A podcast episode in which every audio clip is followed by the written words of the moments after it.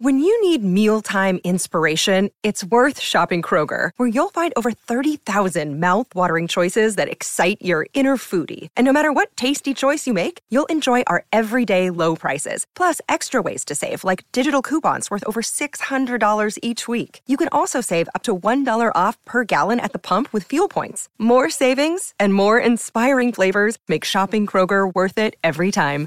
Kroger, fresh for everyone. Fuel restrictions apply. Gentle Bulldog. Oh, yeah.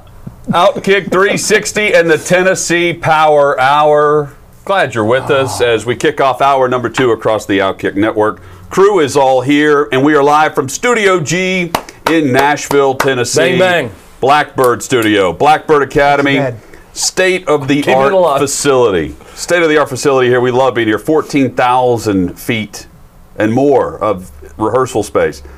The best gear. If you want to go to school for studio engineering, audio engineering, if you want to be in the studio or if you want to be out on the road touring with your favorite act, you can do that here. They're going to teach you how to do that. TheBlackbirdAcademy.com, world class facility right here in Music City. Love it. Love find, being here. I find a new space in this facility every day if you just walk around. Yesterday we did our, I'd never been there before, but a completely different part of this facility that was great for our cool down, our, our debut of that, which will continue today. I believe Hutton's going to be the special guest of Jake Popoff and Sarah Triplett today. But every time I walk around, I discover something new and beautiful at Blackbird Studios. It really is beautiful, also. Love it. That discovery is beautiful, place, Paul. Great. Uh, we're going to get to Julio Jones. I'm going to continue to the discussion about the Titans needing him offensively. That's coming up. Uh, we discuss the defensive coordinator Shane Bowen and, and what he had to say yesterday. Let, us briefly chat about Al Michaels and Amazon because we, we hit a, we beat around the bush, so to speak, a little bit. Um, so Amazon is after Al Michaels to be their exclusive play-by-play voice for Thursday Night Football starting next year. He has one year remaining on his contract with NBC, Sunday Night Football. And according to the New York Post, Amazon wants to make him the voice of Thursday Night Football for their streaming only service that they're paying, you know, millions, billions for uh, with the National Football League. Tirico is going to take over for Al Michaels on Sunday Night Football and NBC. Uh, that's a no-brainer. It's a great fit, and it's why you know they, they signed him to begin with. But how about Amazon going big and going after the voice of the NFL? There's a lot of info in this story from Andrew Marchand at uh, New York Post on a lot of media happenings in sports. The, excuse me, why fight off a sneeze, Okay. which has been a problem for a while. Andrew Marchand. Uh, the allergies here, by the way, ridiculous. Andrew Marchand did terrific. So Al Michaels, this is sort of his swan song moment. Final year of his NBC contract. Football season ends with NBC having the rights to the Super Bowl in his home city of LA. So this was seen as his, you know, going off into retirement possibly. He's 75. He'll be no, he'll be 77 by the time his contract ends. Clearly, he's not done. So NBC is actually working with, according to this report, NBC is working with Amazon to come up with an agreement where Amazon will sign him to broadcast their Thursday night game, while NBC could sign him to do some golf Olympic type stuff for them also, uh, and continue with that. So very interesting, but also everything around this. This is where you get into the, the big time money that Amazon can throw around, and this is a big flex by them. Their number two option behind Al Michaels is Joe Buck, who is the guy at Fox. Then it's Ian Eagle, third, who's a very good play by play guy.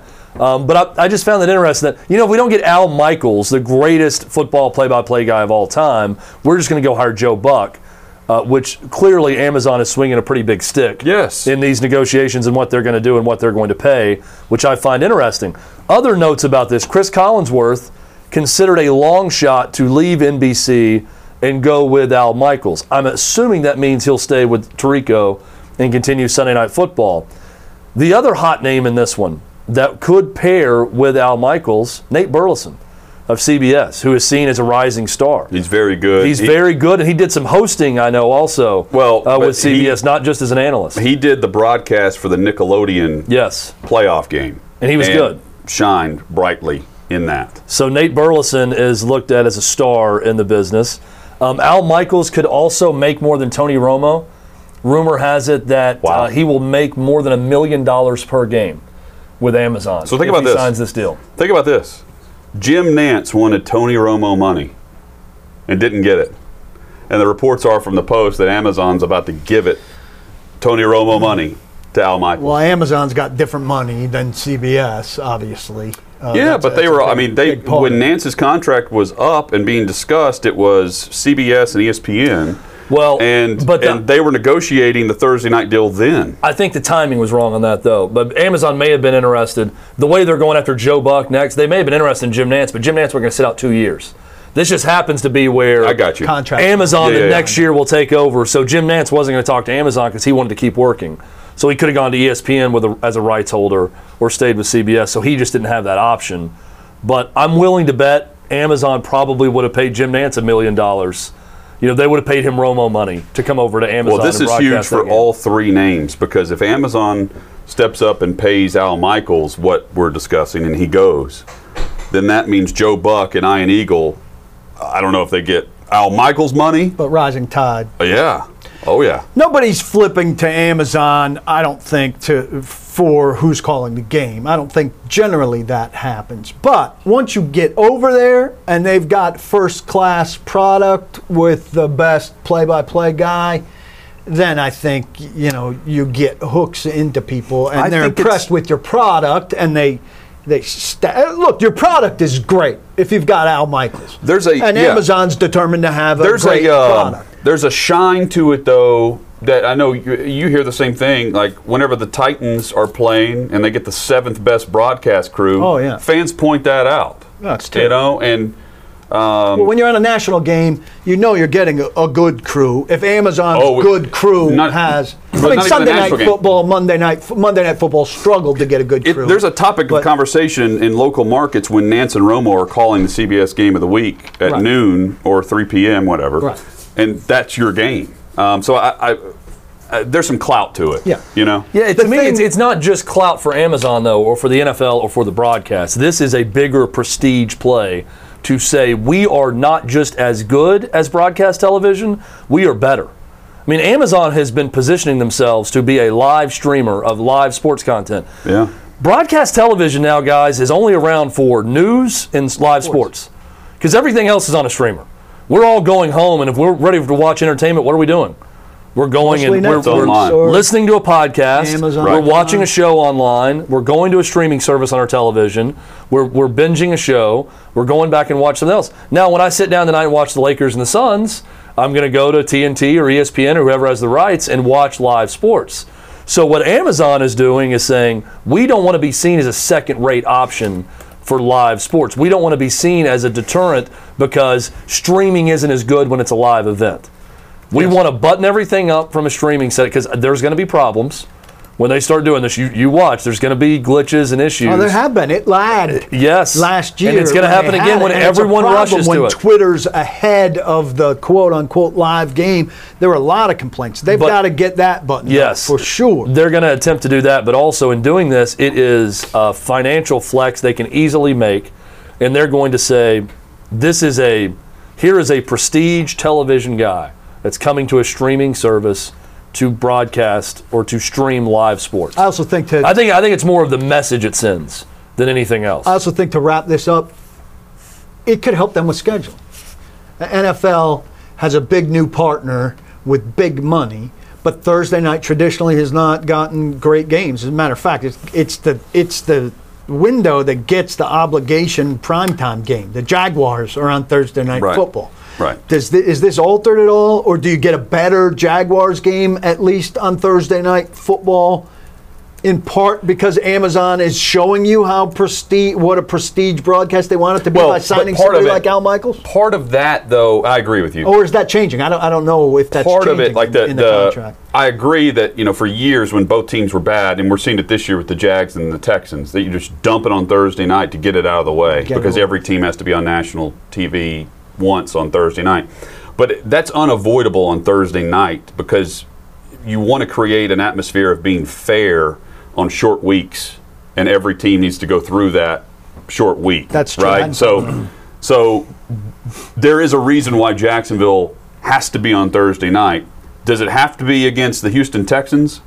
So they, you know, they get rid of two really bad teams in one week and, And move you got on. a better chance at a close game. I understand that as opposed to them playing Green I mean, that's the, that's a game that's the seventh best CBS game. Yeah.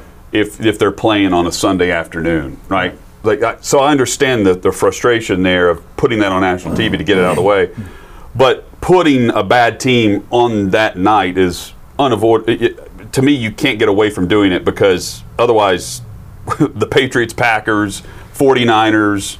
Saints, uh, you know, they would all be, but Steelers, they'd all That's be on point. Thursday night as much as possible. Scheduling, you can't you can't get away from it even if you want to. If you want to have some semblance of schedule fairness. Cowboys. Yeah, I mean, y- you want you want to give each team the right to. You you get the mini buy as after it, which is a bonus, But you have the short week on the. but you have the short week in preparation. It's uh, it, to me the the whole thing where this is going, and to kind of put a bow on the whole Al Michaels discussion, and why I find it very interesting.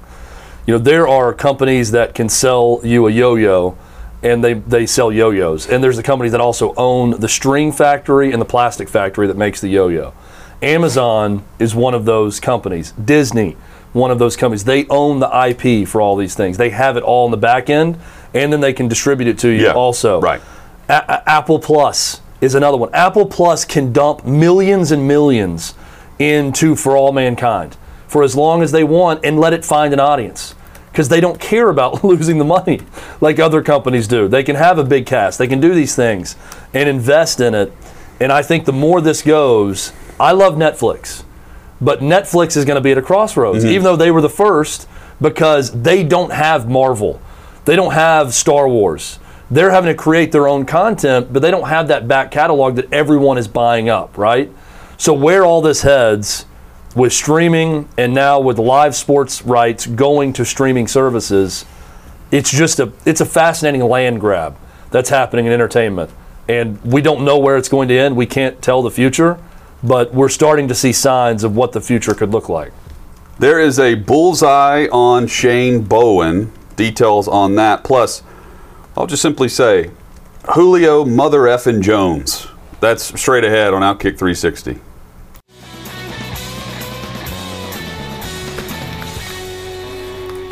Outkick 360 across the Outkick network. Shout out to Fox Sports Knoxville Fan Run Radio.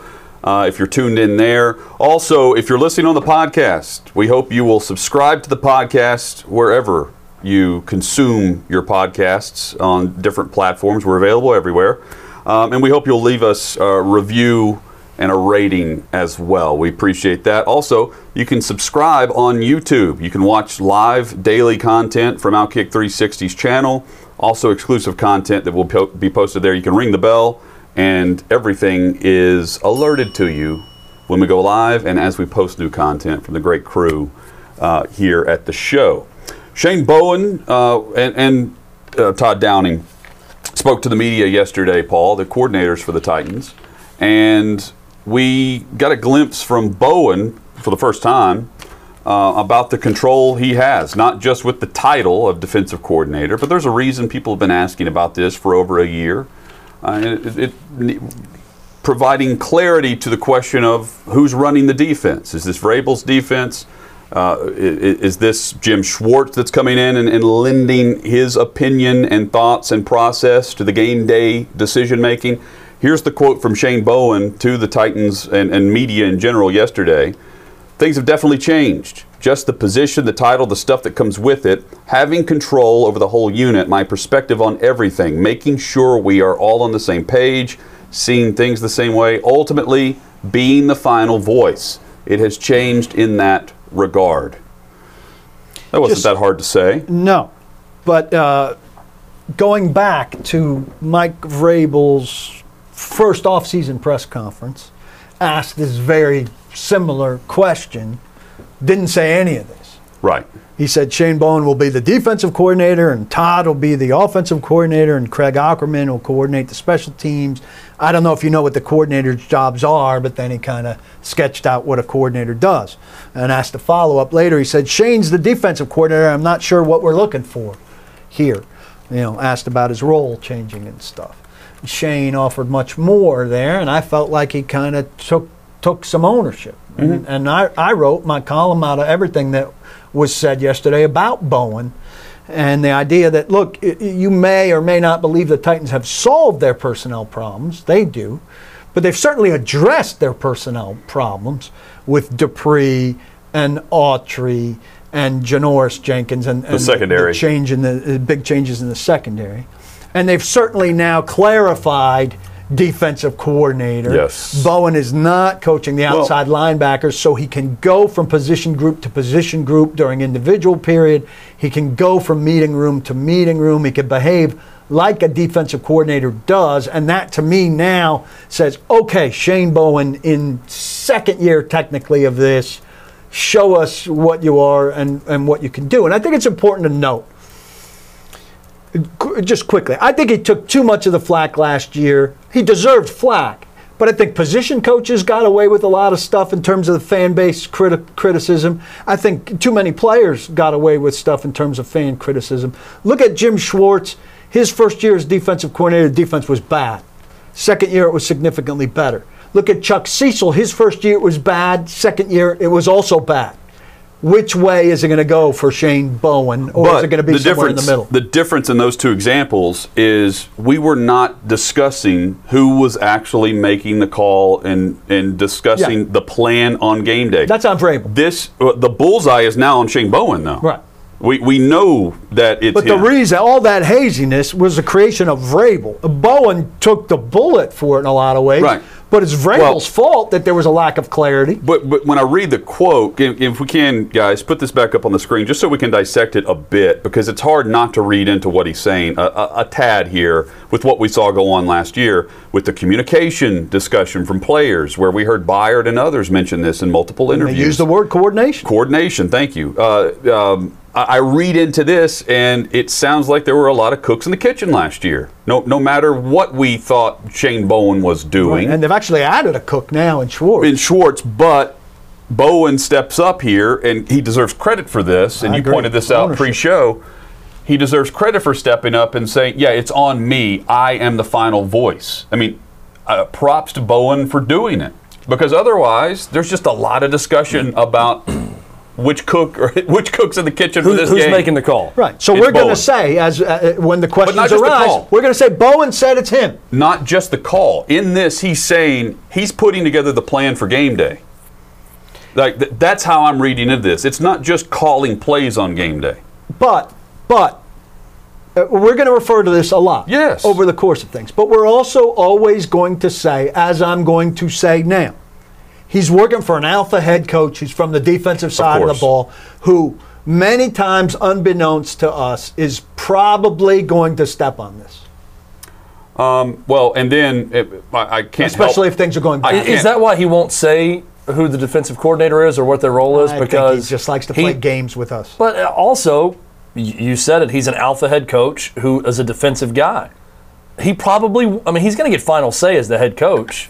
All but he- coaches have final say. Yeah, he- I'm sure that he so wants more Bowen's control. stretching it here to say uh, final voice. I'm No glad Bowen coordinator's said the final voice, unless unless you're in one of those rare situations like Schwartz was in, where you're really head coach defense. Well, Dean Be- Pees was the final where voice. the coordinator is. Uh, Dean Pees was the final voice, but I'm sure there are times that Vrabel hit the button and said, "No, Yeah, that's why let's Dean Pees isn't here. X." Right, but every head coach does that at times, hits the button and says, no, let's do X. Very rare is the circumstance where a coordinator has, uh, he never has total control, but where he has primary control. It's usually when you have an offensive head coach who's the play caller and the head because coach, he's so busy. The head coach should be able to do that, Yeah, right? right. Always. But you know, I, I can't also help but think if things start out down the same path that they did last year on third down and just how miserable things were, Jim Schwartz is going to be Well, doing a lot more. question. We're going to ask that question. Right. That, that, that's that's the next. It doesn't have to be the storyline, but that's where the conversation goes. If September is a lot like September of 2020 this is defensively, A, this is a small nuance, but bear with me here. I, I would say what fans are going to say is, is is Schwartz now doing something, or are they turning to Schwartz or whatever? What the question really should be is what's Vrabel doing? Is Vrabel steering it to Schwartz? Right? Don't make it about Schwartz. Make it about Vrabel's I- decision. Uh, sure. You get the nuance. there. yes, but, but yes, I do. Um, but it will not be about personnel. It That excuse is out the window. Right. now. They can't now say we don't have the people. You Right. chose these people. These Right. are the people you picked to, to replace the people you got rid of. And there were injuries at play last year, but they misjudged Beasley and Clowney. They got hurt on the back end, uh, starting with uh, Adoree Jackson. But even their choices, like to choose Jonathan Joseph to be a guy you might have to rely on if you got hurt, was ridiculous choice. You, you had to have somewhere else to go other than Jonathan Joseph. So personnel choices that start with Jon Robinson were bad. Deployment choices at times were bad. Development choices were poor. And that's where I think like, how did Jim Haslett not get more grief? Because Rashaan Evans regressed. And Jim Haslett was the new inside linebacker coach. And how many calls did we take on our old show with people saying, hey, what about Jim Haslett here? I remember zero. We were the only people that ever mentioned Jim Haslett. well, Well, because they didn't declare a defensive coordinator. Right. that takes precedent over uh, position. Well, Jim coach. Haslett's the guy dealing with Rashaan Evans in the Great. meeting They room don't every have day a defensive the field every coordinator. I mean, you understand how one issue can trump another one. Who's going to call about that when uh, the everyone the defense sucks and everyone's trying to get the head coach to declare a defensive coordinator and he plays cute with the media every time he's asked about But about there could be multiple issues. And in the Rashaan But Evans thing, That's not Jim Jim Haslett's Haslett, problem. Jim Haslett, Rashaan Evans is absolutely Jim when Haslett's Jim problem. Haslett is working for a boss who won't name a defensive coordinator, and the defensive coordinator or whoever's calling plays sucks at it, that's not Jim Haslett's fault. That Rashaan, Rashaan Evans was better when they had Dean Pees. But Rashaan that's Evans' the problem. lack of instinctive feel. That's that's comes from the guy This he's is dealing uh, this with is so weird day. coming from you that everything that's bigger is better and more important. Now we're going to blame an, an, an interior line inside linebackers coach. Well, for the Rashaan for Rashaan Evans. Evans' problem. Well, let- Dean P. I mean, Rashaan, uh, Rashaan Shane Evans was fine was under with Dean Derek Pees. Roberson. But you're masking the bigger issue. I mean, yeah, th- he could be an issue, but we're not Well- getting calls or people aren't up in arms about it because the real issue is the lack of defensive coordinator. It sounds like with Shane. Bowen, at least now there's some clarity on who the defensive coordinator is and their job responsibilities. I'm more interested in does this mean more pressure for Shane Bowen or is this more pressure on Mike Vrabel, who looked at the defense a year ago and said, we're pretty much going to do the same thing. Oh, we're just going to elevate Shane Bowen and give him that title. there's more pressure on Shane Bowen. Shane Bowen Well, has the bullseye on him now. But Bowen. And and it, going back to having bigger issues with it, like the whole Haslett conversation, Paul. You can't do that next offseason if this defense sucks. No. Because Vrabel, going back to the top, Vrabel brought him back. Uh, they didn't bring back other players defensively, but they brought back their coaching staff. So they're saying it was a personnel issue. They've overhauled the defense personnel wise, and if it still sucks, coaches are going to roll. Heads will roll. They should. I don't know if they will, but they should. Yeah, but you, uh, my point is, you can't just lean back on that excuse again. Oh, the personnel excuse, Right. absolutely not. Um, And and, and pre- you know what you have in Rashaan Evans now. You're working around it. Like y- y- you're you're duty bound as the coaches to work around. Maybe you make them a little better, but Rashaan Evans is Rashaan Evans. You're working around. Well, that. they and look, they Yeah. said they said with this move for Shane Bowen that it was the players, not the coaches, Right. by doing this. So yeah, they're putting pressure on themselves. I mean, I think Mike Vrabel's putting pressure on himself also. Yes. with this move because he didn't go uh, out outside of the house uh, with it. But yeah, it's, it's certainly there's a lot of pressure on Shane Bowen to deliver also after he makes this statement. Here's one but hey. I, I applaud Shane Bowen for saying it. yeah, he took some ownership. He took some Here's ownership, and even if he I got in trouble for it or whatever, I hope that you know more people there are a little bit more clear on things I don't like think that. Vrabel cares what he says. He, he doesn't flinch. Here's another thing that Bowen said that I found a little bit interesting. He talked about there it being there being some beauty in bringing guys from other teams and having Schwartz. I was critical of Vrabel for not looking outside up until the, the late Schwartz hired. There was no real outside. He hired an assistant defensive line coach from outside and kept everything the same, which had a I alone can fix it feel to me. Schwartz coming in helped offset that a little bit. But Bowen is saying, I like these guys coming from outside, Dupree, Autry, Jenkins, etc. And, and they've excelled in different outside stuff. And we can incorporate some of that different outside stuff and look at that and use it. That's good because the inside stuff failed them. Right. So look at what these guys did elsewhere and touch on that. Use those as some touchstones. And he's saying that. Vrabel doesn't talk like that very often. And, and for those uh, just to go back to the defensive coordinator and Bowen for a moment. For those that will say, why, why, why is it such a big deal, the title? Case in point is yesterday.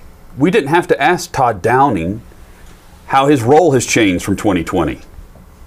That's all you need to know. That's why there was confusion. No one had to ask the Titans offensive coordinator how his role's changed. But we're discussing Bowen's role changing in the quote that he gave. Downing went from tight ends coach I mean, to offensive coordinator. It's very clear. That's all that needs does. to be. That, that's just- the example. Yeah, I just have a the hard confusion time with it. I just have a hard time understanding why, in a league and a business where there's always problems, there's always losses, there's always issues, Right. there's always problems you have to try to overcome. Why do you create problems?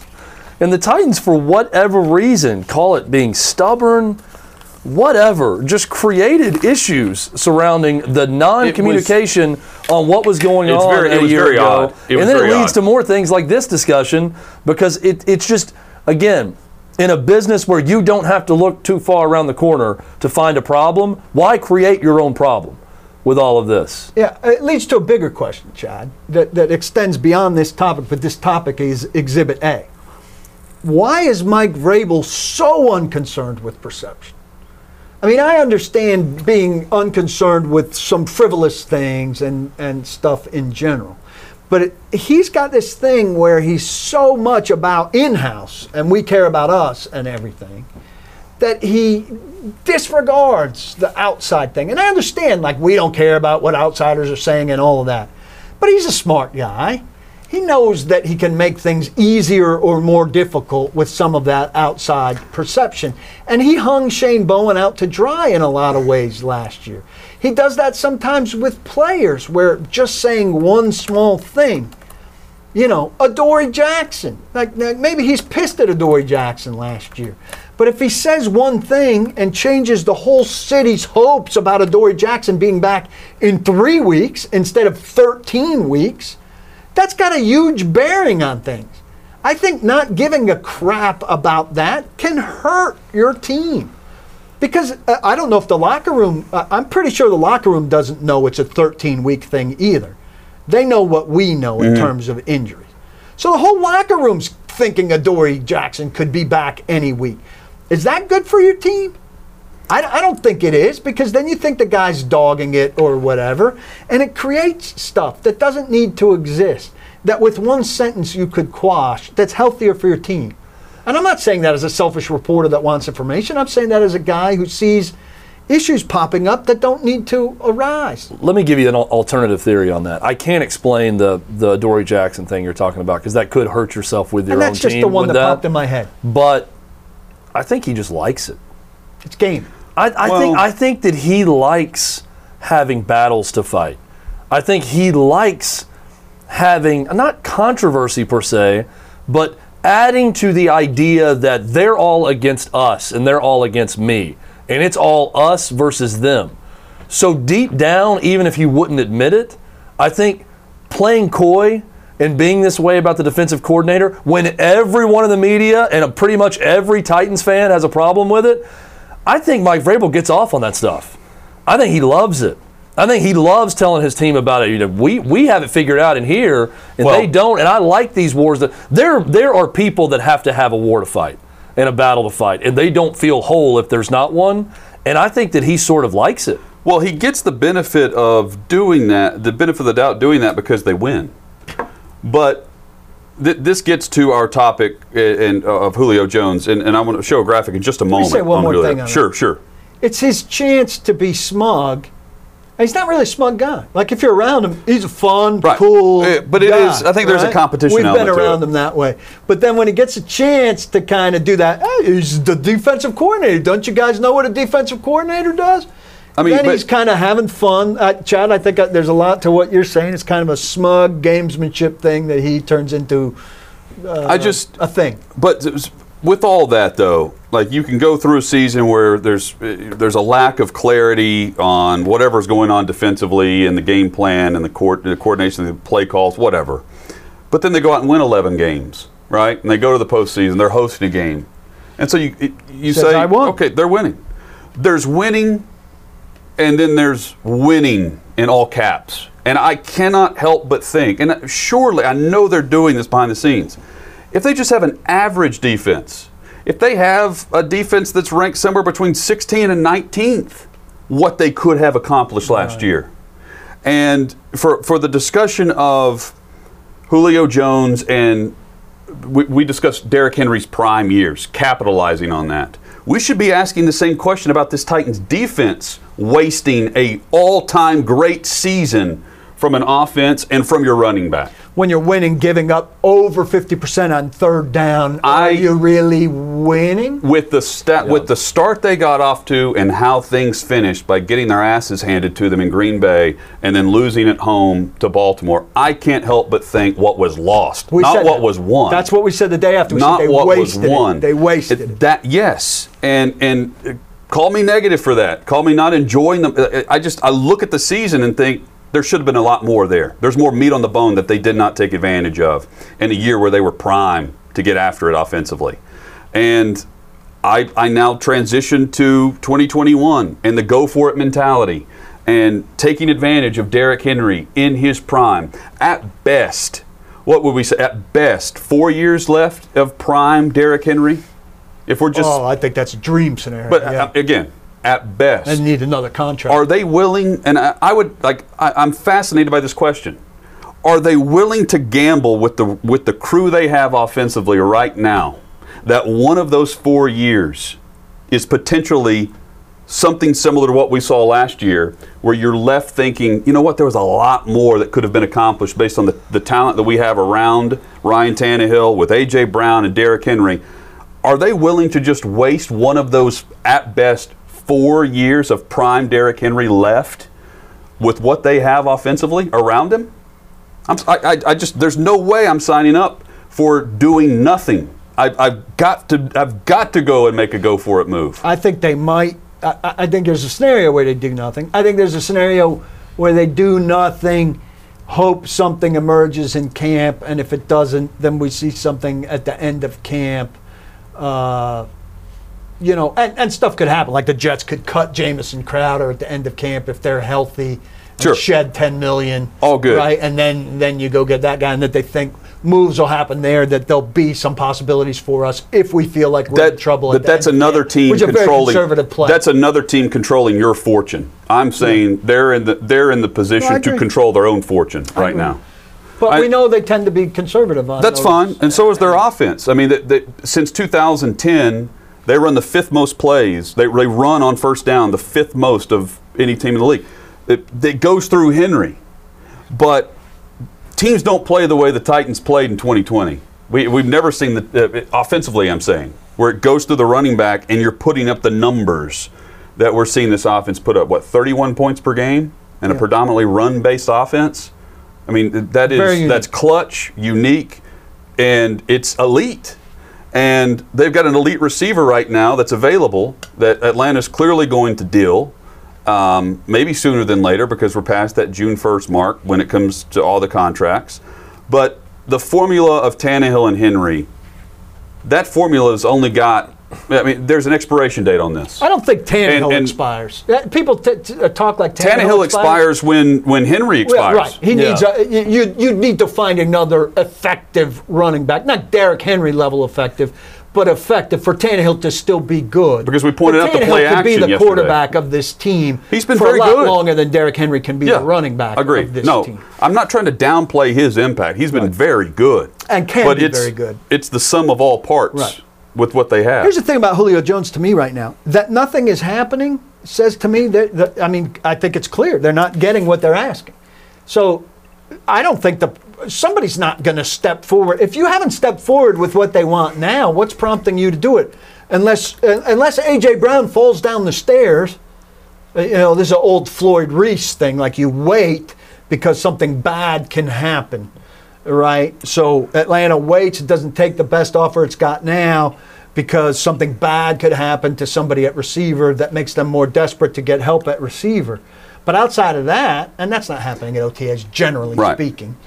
Um, though people shred Achilles or, or tear ACLs at, uh, at OTAs, you know, periodically. We saw it happen to, to Kevin Dyson, I think. But yes. Uh, The price is not going up right now. The price is going down or staying the same. Well, uh, so that gets us to, to Julio and what the value is. Because he played in nine games last year. He was hurt for seven games. And he caught 51 passes for 771 yards. Here's 2014 to 2019 and the numbers that he put up. And the number to focus in on is 1,394. That's the lowest yardage total of any of the last six seasons prior to last year for Julio Jones. Would you like to guess? Or he led the league, by the way, uh, from 2014 to 2019 in yardage, in receiving.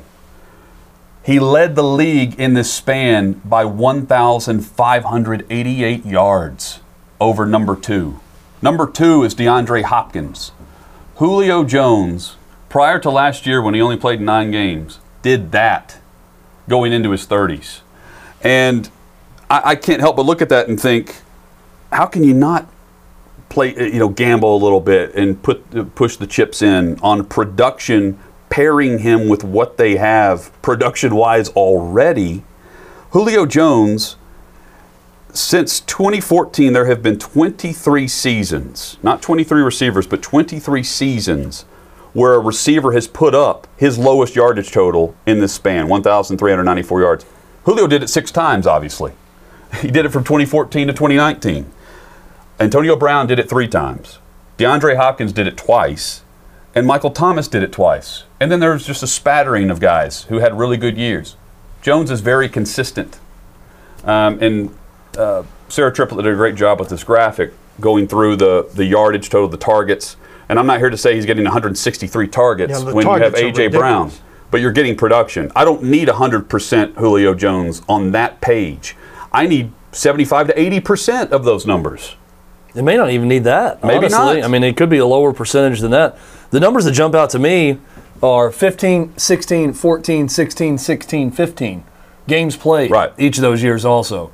Productive and available is a big part of it. And going back to our previous discussion of missed opportunities for the Titans and going for it, what does going for it means? T- to me, trading for Julio Jones is absolutely a going for it type move for this Titans team. I'll also go back to a discussion we had earlier this offseason on this show, and that is making Jim Schwartz defensive coordinator to me is going for it hmm. and doing something different. And if we're talking about wasted opportunities, if we're coming back a year from now and saying the defense was still really, really bad and did not improve much at all, then the Shane Bowen move, you said it, Hutton, the pressure squarely on him now, that's going to be dissected even more. And why you have Jim Schwartz, who's a great defensive coordinator in the NFL, on your staff, and he's not the defensive coordinator. So I'm not saying right or wrong. I'm just telling you what does it signal to me. Julio Jones signals, I think it's right, but Julio Jones signals going for it for the Titans. If they would have hired Jim Schwartz as defensive coordinator, that signals going for it, whether you agree with the move or not. So all of these things are going to be second guessed and dissected. But Hutton, you've laid out some great stats the last couple days on Julio Jones and not Julio Jones, just the Titans and how Yeah. their offense functions. I, it's it, to me, it's still an, a, I'm just not no-brainer. buying, they, I'm they not need buying the Jones. argument that he's he's hurt and you got to worry about the. This is not Jadeveon Clowney. Is He is Julio not Jones, Jadeveon Clowney. Is Julio Jones happy? Uh, Look, I I I mean, you you don't need to make him happy. Is he disgruntled at not being a clear number one and not getting the level of targets he's? I mean, he had 200 targets in one of those. Well, what did what did he tell Shannon Sharpe in that phone conversation? I want to go somewhere and win. That was number one. Yeah. He wants to go somewhere he can win a Super one, but Bowl. He, they didn't have an extended conversation where he got to number I- two. I know, but I- number two mean I still expect to be the guy. Julio Jones does not strike me as strike a me either, personality that's going to be disgruntled if he's getting the ball thrown his way some and they're winning. And he's going to be getting the ball He's thrown his way. disgruntled with his contract, so he he has the potential to be gruntled. yes, but I'm saying if he's dealt and he's getting his money and they're, the team is win, he doesn't strike me as a guy that if the team is winning and all is well, that's going to have a problem personally. Me neither. And maybe and But look, we've been they- they surprised have by guys into, before. that- that they have to yeah, we've been surprised by have a feel guys that they all have egos. I get that, but seems like a guy who wants to go somewhere and win right away more than anything else. I, I mean, I, I can't help but just think about you place him in, and and the type of production that they have the opportunity to put up, especially with a, a run first attack, and then and then the, the alpha mentality of AJ Brown. I'm going to write about this, and I, I hope that AJ Brown's a guy they make available today. Though the Lawan tweeted a picture of he and AJ Brown in the trainer's room, um, so they may not make Let me- available a guy who's, who's in the trainer's room and not on the field. But I'm curious. I, I, I asked Downing about what kind of coverage AJ Brown will face with the current group. I don't know if you want to hit that now or, or after, but it, Well, it, it with the current group, doubles. Well, Downing said, uh, talked about expanding his route tree, which is interesting. We, we have something else we need to talk about. Okay. Story's been breaking uh, during our show the last couple days. We got one from the University of Tennessee Okay. that we're going to hit on quickly when we come back. Outkick 360 rolls on across the Outkick network. Hang with us.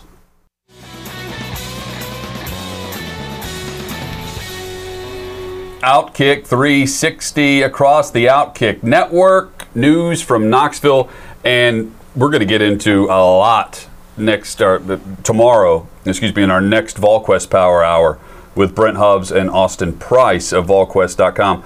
A lot to discuss tomorrow with Austin with name, image, likeness. That's because the University of Tennessee has released their plan, Jeff. Yeah, this will be a big topic of conversation tomorrow in our VolQuest Power Hour.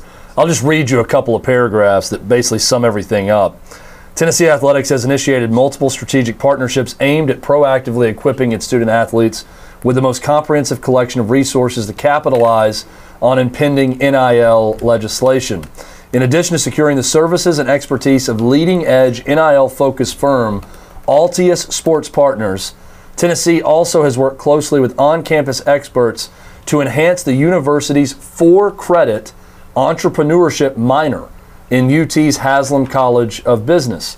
Essentially, Tennessee is tailoring a business entrepreneurship minor for athletes as part of educating student athletes on maximizing earnings potential while at Tennessee. And Danny White had this to say. As an institution of higher learning, it was important that our NIL program include a comprehensive educational component. This program assures current and uh, future Vols and Lady Vols that the University of Tennessee is prepared to guide them in effectively managing, expanding, and enhancing the value of their personal brands. Um, this is very smart. It's very long. I will read it more in depth. This came down during our show today, and we'll talk about it with Brent Hubbs and Austin Price tomorrow. One key thing that Tennessee's hitting on Alontae Taylor was quoted in this, Admiral Schofield is quoted in this. They have a billboard of Admiral Schofield in his time in Tennessee to show how Tennessee is good at marketing their players before they can make money off of it, and how now maybe they can make some money off the marketing efforts at Tennessee. They really highlight the market of Knoxville and 2.4 million people. That is an advantage that Tennessee has over everyone but Vanderbilt. Nashville's the biggest market in the SEC. Now, I'm sure Georgia is going to claim Atlanta as their market. It's not. It's a good hour away from Atlanta, but I do find that interesting that they're really hitting home that you are in more of an urban environment. There's a lot of people in Knoxville and East Tennessee, and you can capitalize financially on this as well, which I think is smart of, of Danny White. Yeah, a lot of in businesses Tennessee. in Knoxville that would probably like to attach themselves to a lot of different vols. Yep. The, the unfortunate part, though, and, and this is just me being devil's advocate, um, can't Alabama just say, you know, Knoxville's larger, but we'll pay more? Yeah, well, that's that's going to be the battle that everyone's going Right, to. There, right. There's no. I mean, look, there's no. There was no way to completely stop a business owner and an, uh, an alum to giving a kid money before, and now that it's legal, Right. I mean, eh, you know, Alabama could say, "Well, we're richer. We have richer alums, Ultimately, and we're comes more down invested in winning." question. Yeah, so What we're gonna we're gonna pay more. And I mean, if this sounds funny, but can you be in the expand their ballpark? Right? You know, if, if can you get close? If you're the school, if it's not just a do, if you're Tennessee, you're going to have to pay more than Alabama because Right. Alabama can sell What's winning. my potential more earning? than Tennessee right now? So Yeah. how lenient are the rules here versus there? You know, like it's all. And, and again, these are just initial questions that I immediately think of whenever I, I hear this statement. How is that statement and this course of action different than what we're seeing across the Southeastern Conference team to team? and not everyone has has revealed their plan. Um, not everyone can state to state, but you, you get my overriding Yeah. theme here is how is it different from the from the states and, and from the programs that we know have already put their plan together? I, I believe that college athletics, in, in trying to solve one issue, has created a thousand more. Yeah. I think I think with Yeah. the transfer portal that happens. Uh, I, there, there are things that needed to be done with college sports, but when you do this, there's also a reason these things have not been done in many years because people know that once you do this, it creates more and more issues for college sports. So it's going to be a very important three to five year period in major college sports to see how schools and players and coaches handle these changes and what the sports look like in five years. Paul, open uh, OTA today. Yeah, for the sprinting- Titans. What- sprinting right over there. What's uh, what's happening there? I know Tannehill's there, or at least he has been this week. Yeah, I mean, just based on what we saw uh, in little video they sent out, it featured Tannehill, saw Ben Jones and a couple other guys in that. Uh, Lawan sent out a snapshot of he and AJ Brown in the trainer's room. So a lot more, and I know Byard's there, so a lot more guys, and we'll talk to uh, three or more plus Vrabel afterwards via Zoom. So, uh, and I'll be doing that while my wife's getting a second opinion on her back. Well, good luck. Hope all that goes well. Hope all Good goes well with T. David Reed Yeah, today luck, as Reed. well. Uh, Lance Lee, Jacob Swanson, fantastic job today. We appreciate you. Thanks to Jake Popoff, Sarah Triplett, flat out getting it done. They're doing a great job. Uh, yeah, fantastic work by the production assistants. We are back at it tomorrow. John McLean's going to join us. Plus, the VolQuest Power Hour, all right here on Outkick 360. Bang, bang. Do not block the box. Do lock the locks, and don't buy into this bang bang BS. Hey, it's Jonathan Hutton. Thanks for listening to Outkick 360. Be sure to subscribe to the show to have the latest podcast delivered to you each and every day. And give us five stars. It helps us grow our network and provide you with more great podcasts like this one.